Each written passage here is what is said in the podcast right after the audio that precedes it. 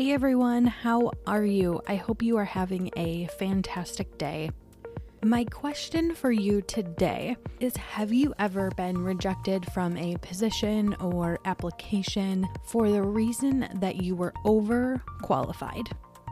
So here's the thing I was on LinkedIn a couple weeks ago, and someone had posted about how they thought being rejected for a position because they're overqualified is essentially a bunch of crap, is what they were getting at. And it started this really long, frustrated thread of people who have also been in this situation and there were a lot of very, very wrong assumptions. I tried to contribute to the conversation, but my comment was taken very wrong, which I should have known better uh, to you know, and get myself involved in people who are upset, especially on the internet. But I thought it would be a really good conversation for us to have because it really is a legitimate reason for me as a recruiter to turn someone down for a position. So I just wanted to talk about that today.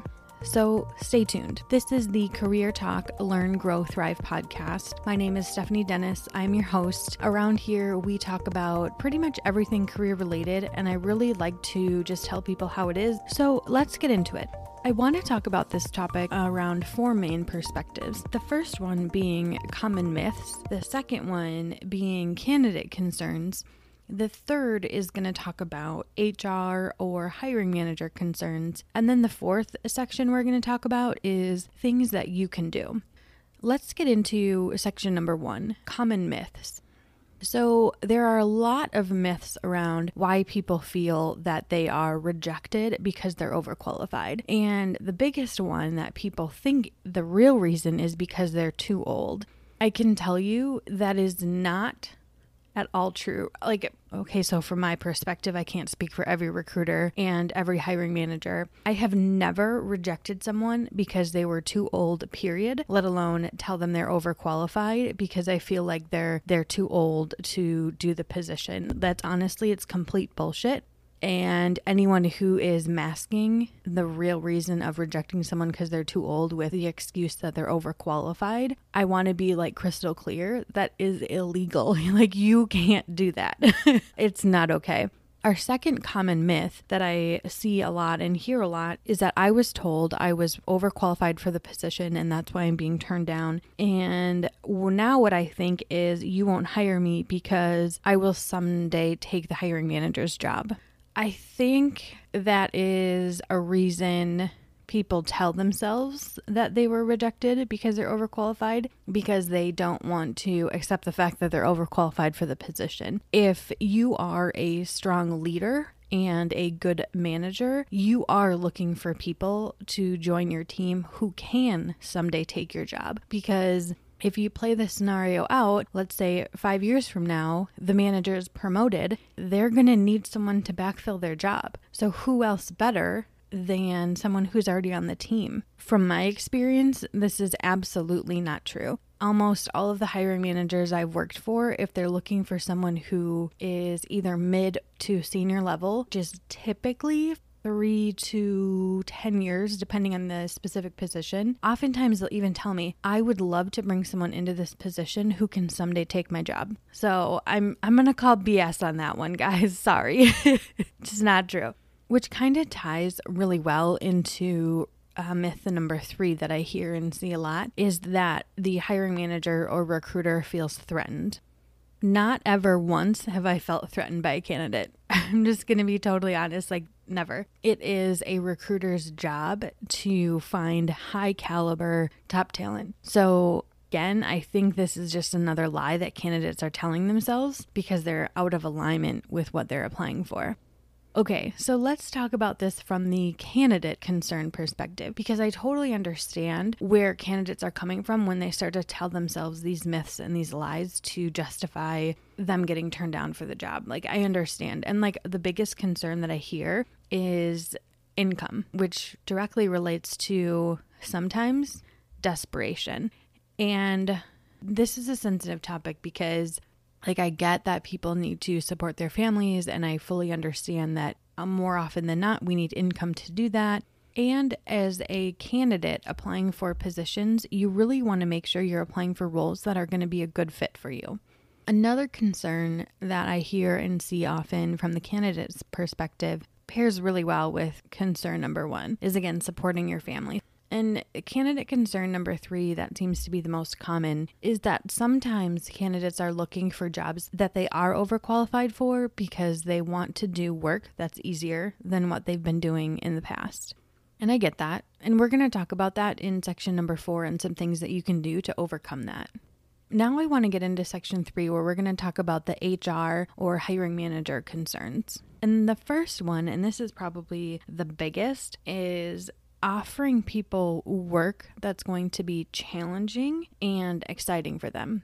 Because this leads really well into number two, which is we feel that people are going to leave early, like right away. So often, and I've seen this happen over and over and over again, people have sold me on the idea that they want an easier job, they want to take a step down or back or whatever, however we want to phrase that in their career. And it's typically correlated with a pay decrease. And however, which way they frame that for me, I have believed them. And then within three to six months, they're gone because they found another higher paying, more elaborate position. So, when I say this, I know there are people out there who do want to make this move in their career and they want to take that step back. I get that, but there are a lot of people who lie about it, and hiring managers and recruiters have been burned by this in the past. And the third hiring manager slash HR concern is position alignment. So, oftentimes, even as a recruiter, when I'm going through and reviewing just applications, I see people who are uh, very entry level, like they just graduated and they might have an internship under their belt, and they're applying to senior or principal level positions that require eight to 15 years of experience. And it makes me wonder, like, why, why would someone do that? Because you're not aligning your experience with the positions that you're applying for. So there's an unalignment in the roles, right? And HR and hiring manager concern number four is compensation. So, again, kind of going back to number one and number two, if someone's taking a decrease in compensation, the fear is that, or the fear or the concern is that the, as soon as they find something that pays more, they're gone. So, a couple things that if you have been in this situation in the past, or you're currently in this situation where you're hearing that you're being turned down because you're overqualified, a couple things you can do. One is really simple aim higher. It's really straightforward, guys. Like, if you're being told you're overqualified for several positions that you're applying for, understand that you can go after bigger or more advanced or higher level type of roles. But, you know, again, whatever which way you want to phrase that, set your sights a little bit higher. Another thing you can do if you are in the situation that we talked about a little bit ago, where you are looking at truly wanting to take that step back, like genuinely wanting that, is you really need to be sure that you're explaining that to everyone you talk to. So, for example, you might talk to a recruiter and they might pass you on to the hiring manager, and then there might be you know, three or four other people from the team that you meet with, every single person, every conversation, you need to be reiterating why you want to make the move and what's motivating this transition for you. So it's very clear to everyone you're talking to that you're not just looking at getting whatever job you can until you find something better, that this is a strategic decision for you and really making that clear. And the last thing I want to talk about as it relates to being rejected because you're overqualified, I also want to make very clear this is not the same as being underqualified for a position.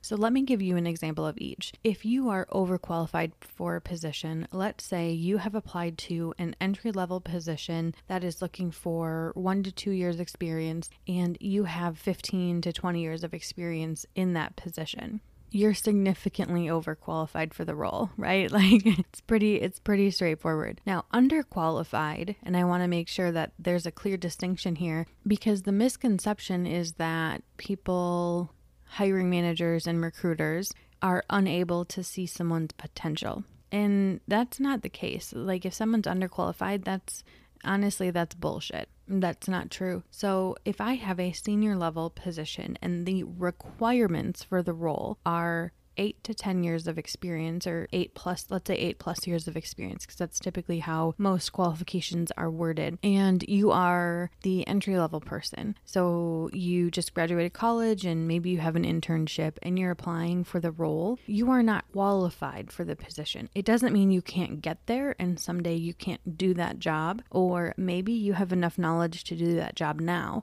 However, when I post a job as a recruiter, because of the type of organization I work with, legally everyone has to meet the posted qualifications. So if I was to decide, or the hiring manager was to decide that they want to consider someone with zero to three years of experience, I would actually have to take that job posting down and reopen it under a new title with new qualifications. Because from the HR perspective, we have to make sure that we're being fair to the people who are applying and ensuring that if we're moving people forward, they've met the basic qualifications of the position. So this isn't so much of, you know, all these crazy myths that people are talking about of, you know, oh, I'm underqualified, they can't see my potential. It's just, it's not that at all. It's like way way simpler than that. It's if the qualifications state you need to have X degree and you need to have X years of experience, if you don't have that, you can't be considered.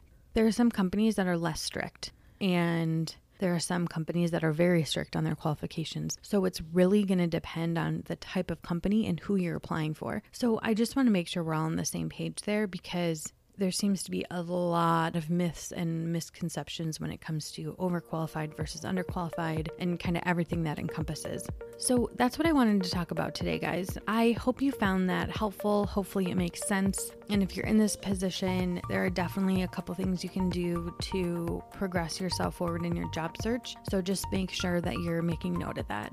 I do want to thank you for showing up and taking the time to listen to this podcast. I really do appreciate each and every one of you. You can find the episode description and show notes at the website, which is findingthebestfit.com. And if you haven't already signed up to get on the waitlist for the career course that I'm going to be launching probably within the next 30 days of the time this episode is released, you definitely want to make sure you're doing that. You can head over to careerdeepdive.com to get on the waitlist. So as we get closer to to launching the course, I'll be sending out information about it as well as doing a free training to celebrate the launch of the course. So you won't want to miss out on that either either. As the website implies, it's going to be a, a deep dive into your career and everything that has impact on your job and your career and really understanding either where you should go next or if you feel stuck and unhappy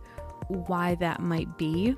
So it's really digging deep. So if you are in that position, if you are someone who has gone from job to job to job and you're not happy and you don't understand why, or you're trying to figure out what might be a good next move for you, get on the waitlist so you can get more information as we get closer to launch.